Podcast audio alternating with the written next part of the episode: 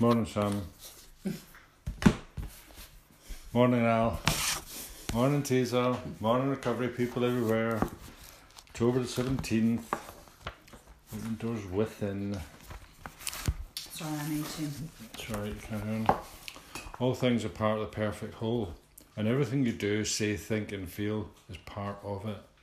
Therefore, do not limit yourself in any way, but feel yourself expand and expand, taking in more and more. You will never reach the limits because there is no limit.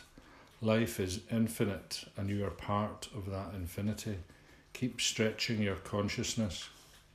Where is that spirit of adventure within that enables you to step out fearlessly into the unknown with a feeling of real excitement and expectation? Hmm. Simply going along in the same old way day in and day out will get you nowhere, and you cannot hope to grow spiritually. You have to want to move forward, and when you make your own decision to do so, then you will receive help from every side.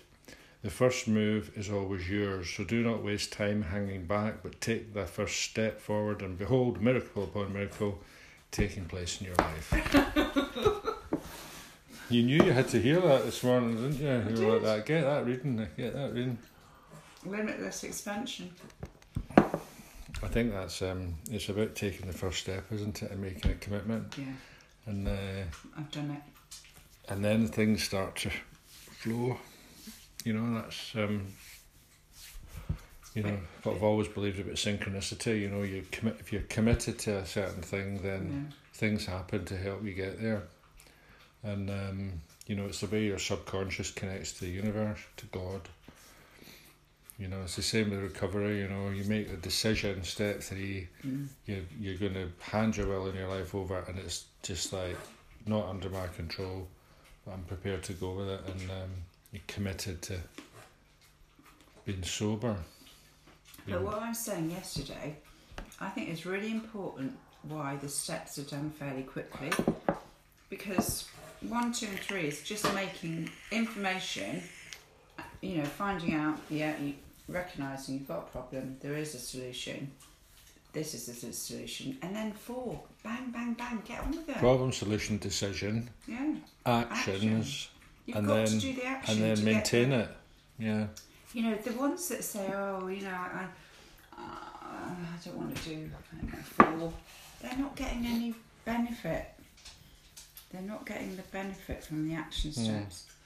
And I do think it should be done in a in a in a good succession.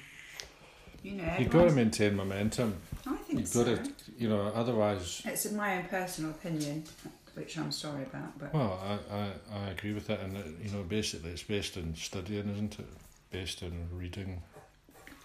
It's not based on sitting in rooms, listening to people's war stories. You know, it's listening to people who've helped thousands of people. Anyway, it's it's like you say, it's an opinion, so. yeah. You're, we're all entitled to them. October 17th, um, 8th thought for the day. What am I going to do today for AA? Is there someone I should call up on the telephone or someone I should go and see? Is there a letter I should write? Is there an opportunity somewhere to advance the work of AA, which I've been putting off or neglecting? If so, will I do it today? Will I be done with procrastination and do what I have to do today? Tomorrow may be too late. How do I know there will be a tomorrow for me? How about getting out of my easy chair and getting going? Do I feel that it depends partly on me today? Meditation for the day. Today, look upward toward God, not downward toward yourself. Look away from unpleasant surroundings, from lack of beauty, from the imperfections in yourself and in those around you. In your unrest, behold God's calmness. In your impatience, God's patience.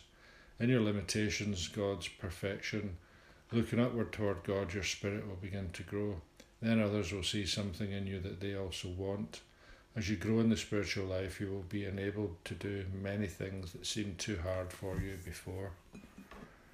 Prayer for the day. I pray that I may keep my eyes trained above the horizon of myself. I pray that I may see infinite possibilities for spiritual growth. Yeah.